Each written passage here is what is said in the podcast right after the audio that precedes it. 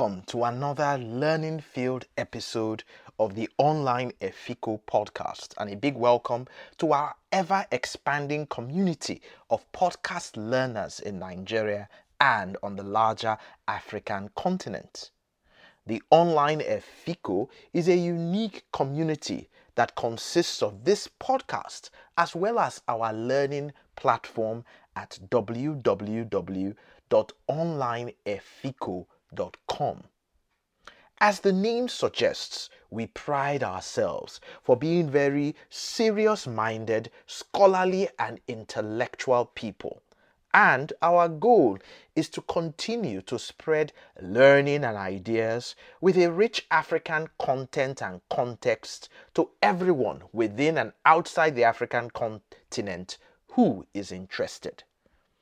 In today's episode, we will continue from where we stopped in our series on presentation and public speaking skills.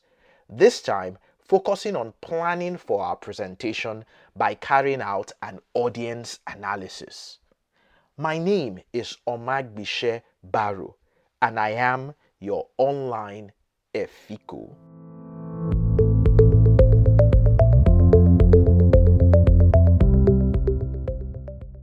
Audience analysis is about asking questions and making inquiries regarding your audience that will help you to design and develop a presentation that actually suits them. Audience analysis essentially involves asking as many questions and thinking through some of the needs and attitudes and expectations that your audience has. Let's work together to come up with as many questions as possible that we can ask our questions and then try to rationalize how they will affect the design of our presentations. So here's a scenario. You are to deliver a presentation to your company's board on a new policy initiative from your department that requires board approval. What questions can you ask to help you understand your audience better? And what possible implications will these questions and the answers you receive have for your presentation? So let's say I think about this and I say, hmm, wouldn't it be nice to know how experienced are these board members in that particular area? This is important because the level of experience will impact on the level of detail that you would have to present. Another good question would be have they worked in environments where such a policy was in place? And if yes, then you can include such places using what we call, remember, the principle of consensus. Another important question would be what concerns do you think they would have about the initiative? Now, this helps you ensure that your presentation addresses all their concerns and proactively anticipates them even before they ask you. Very intelligent.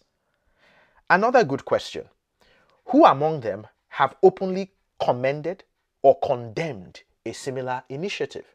Now, this helps you know the people who will be most resistant to your proposition and your presentation, and also to know those who will be its strongest supporters. Now, you can use this information to anticipate the objections or to make references that will further support your position. The truth about this is that these questions that I have posed are not cast in stone or are they exhaustive?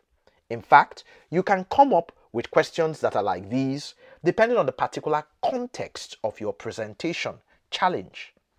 But by asking these questions and getting to understand your audience better, you will no doubt create a better and more impactful presentation. Many years ago, I was the head of human resources at Stanbic IBTC Pensions, and I came up with a proposal to my colleagues in the EXCO to create a library for staff use. The first time I made that, uh, what I thought was a great pitch, I learned a powerful lesson in audience analysis. You see, I didn't do any audience analysis, and I assumed that everyone would be excited about my proposal to have a library. Far from it, my proposal was turned down. with a better understanding of audience analysis and organizational savvy, I came back at the next quarter's EXCO meeting with a bang. This time, I had invested in having the meeting before the meeting with each EXCO member, especially with my proposal's vociferous critics from the previous meeting and with some of the fence sitters. One of them, for example, suggested that we interview staff and play the interview videos as part of the presentation. I then added a short, a short survey to it, and then I had the perfect arsenal. During the presentation to the EXCO, I referred to the suggestions and inputs I received from some of them, calling their names and thanking them for their inputs. Hmm. I got a unanimous 100% approval. So, I encourage you as you go back to work to take time to analyze your audience better and use this as a basis for designing and delivering your presentations. One of the institutions that supports our podcast is Be Better Books, a leading provider of life skills resources and books in Nigeria that actually support children, youth, and adults to develop skills in the important areas of leadership and personal effectiveness, communication skills, creativity and innovation, and financial literacy.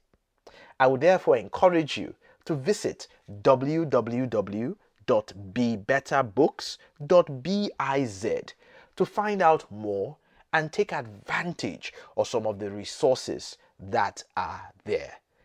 And I look forward to being with you again next week as we continue with our series on public speaking and presentation skills on the online Efiko podcast.